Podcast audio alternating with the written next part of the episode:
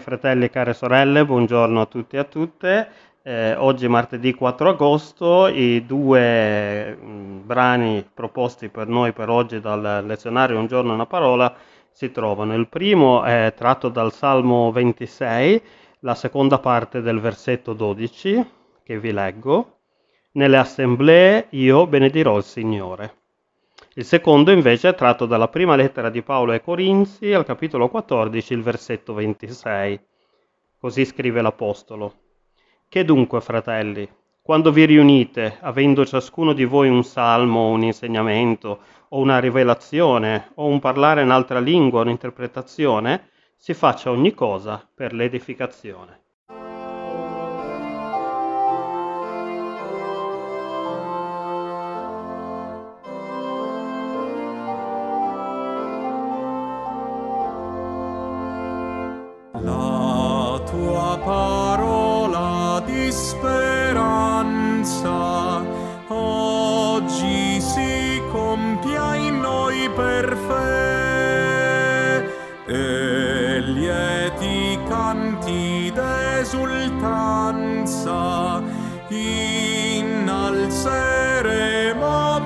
Padre a te aprici gli occhi alla tua luce reggi e governa i nostri cuor e nella via cal ciel conduce guida la Chiesa, o oh Salvator.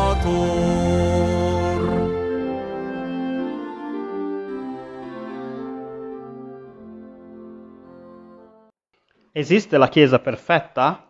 A questa domanda il pastore battista Charles Spurgeon, tra i più conosciuti dell'Inghilterra del XIX secolo, rispose se per cominciare a frequentare una chiesa avessi atteso di trovarne una perfetta, non avrei mai cominciato a frequentare alcuna chiesa, e anche qualora ne trovassi una un giorno, la rovinerei senz'altro frequentandola, perché dal momento in cui io ne diventerai membro non sarebbe più perfetta.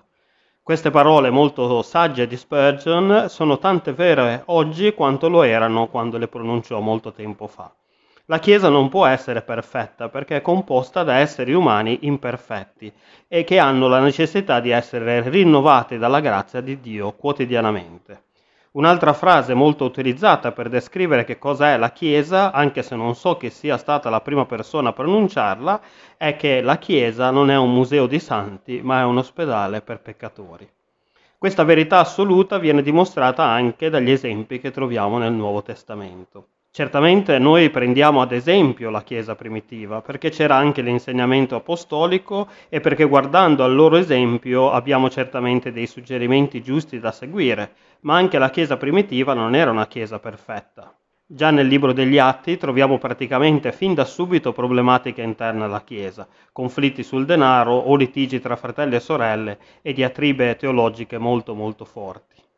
Quando si parla di chiese problematiche del primo secolo, molto spesso viene citata ad esempio la chiesa di Corinto, perché evidentemente da quello che riusciamo a comprendere dalle uniche due lettere di Paolo ai Corinzi, che probabilmente non erano le uniche esistenti, ma sono le uniche che sono arrivate fino a noi, possiamo certamente vedere alcuni di questi problemi.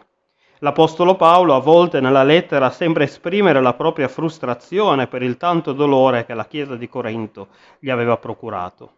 In un certo senso questo dovrebbe essere una buona notizia per noi, perché il sapere che non può esistere una Chiesa perfetta dovrebbe, come diceva Spurgeon, rassicurarci sul fatto che non siamo noi soli imperfetti e che quindi essere parte di una Chiesa dovrebbe significare essere in un cammino comune insieme agli altri fratelli e le altre sorelle che ne fanno parte, verso la redenzione con tutte le nostre imperfezioni, con tutte le nostre debolezze, che non spariranno tutte magicamente, almeno da questo lato di eternità, e quindi non possiamo aspettarci che nessuno e nessuna di noi può raggiungere la perfezione.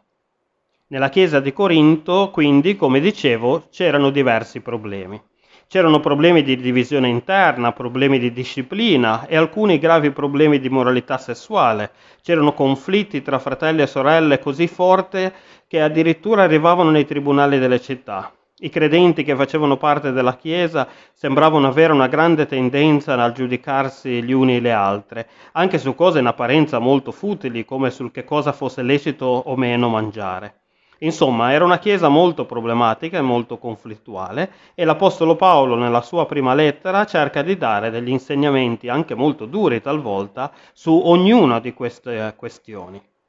Tra le varie ragioni di conflittualità c'erano anche quelli sulla comprensione dei carismi o doni spirituali, che sono oggetto di attenzione di Paolo non solo nel capitolo 14 dal quale è tratto il nostro versetto di oggi, ma è un argomento che l'Apostolo tratta in maniera molto ampia, a cominciare dal capitolo 12 e fino a tutto il capitolo 14. Uno dei problemi era che c'era disaccordo su quali dei doni spirituali fosse il più importante. E allora Paolo usa prima di tutto la metafora molto nota del corpo umano per spiegare che tutti i doni sono di uguale importanza perché contribuiscono tutti al buon funzionamento del corpo, cioè della Chiesa, e che quindi tutti i doni non sono per l'appagamento personale, ma per il bene della Chiesa. L'Apostolo poi passa quindi a definire qual è invece la via d'eccellenza a cui tutti e tutte dovremmo aspirare, che è quello dell'amore fraterno e sorerno, che supera qualsiasi dono spirituale e anche qualsiasi atto di giustizia.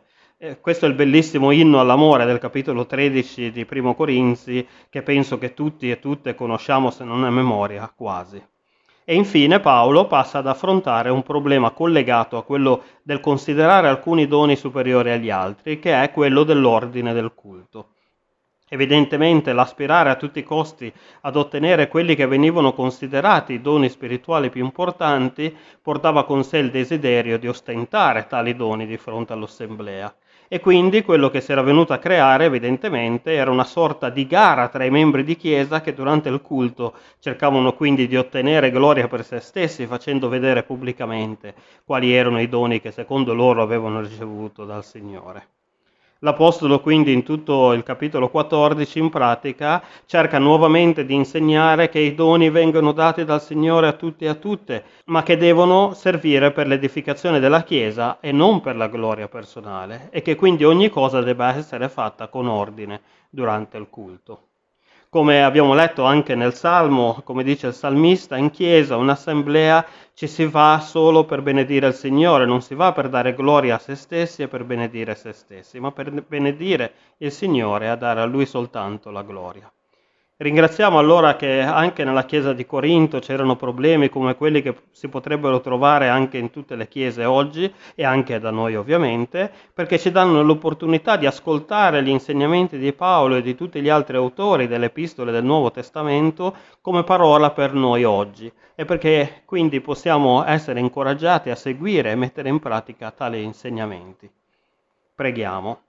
Padre amorevole, ti ringraziamo perché nonostante la nostra imperfezione, le nostre debolezze, le tante mancanze, tu ci ami di un amore incondizionato e tu continui a guidare la tua Chiesa, dandoci anche una responsabilità, un compito molto importante nell'economia del tuo regno. Ti ringraziamo che ancora oggi la tua parola ci guida illumina il nostro cammino, non solo per ognuno e ognuna di noi individualmente, ma anche e soprattutto come Chiesa. Ti chiediamo, Signore, di aiutarci a non guardare a noi stessi, ma a cercare sempre solo la tua gloria. Nel nome di tuo Figlio Gesù Cristo, benedetto in eterno. Amen. Cari fratelli e care sorelle, vi auguro una buona giornata, un buon proseguimento di giornata e che il Signore vi benedica sempre.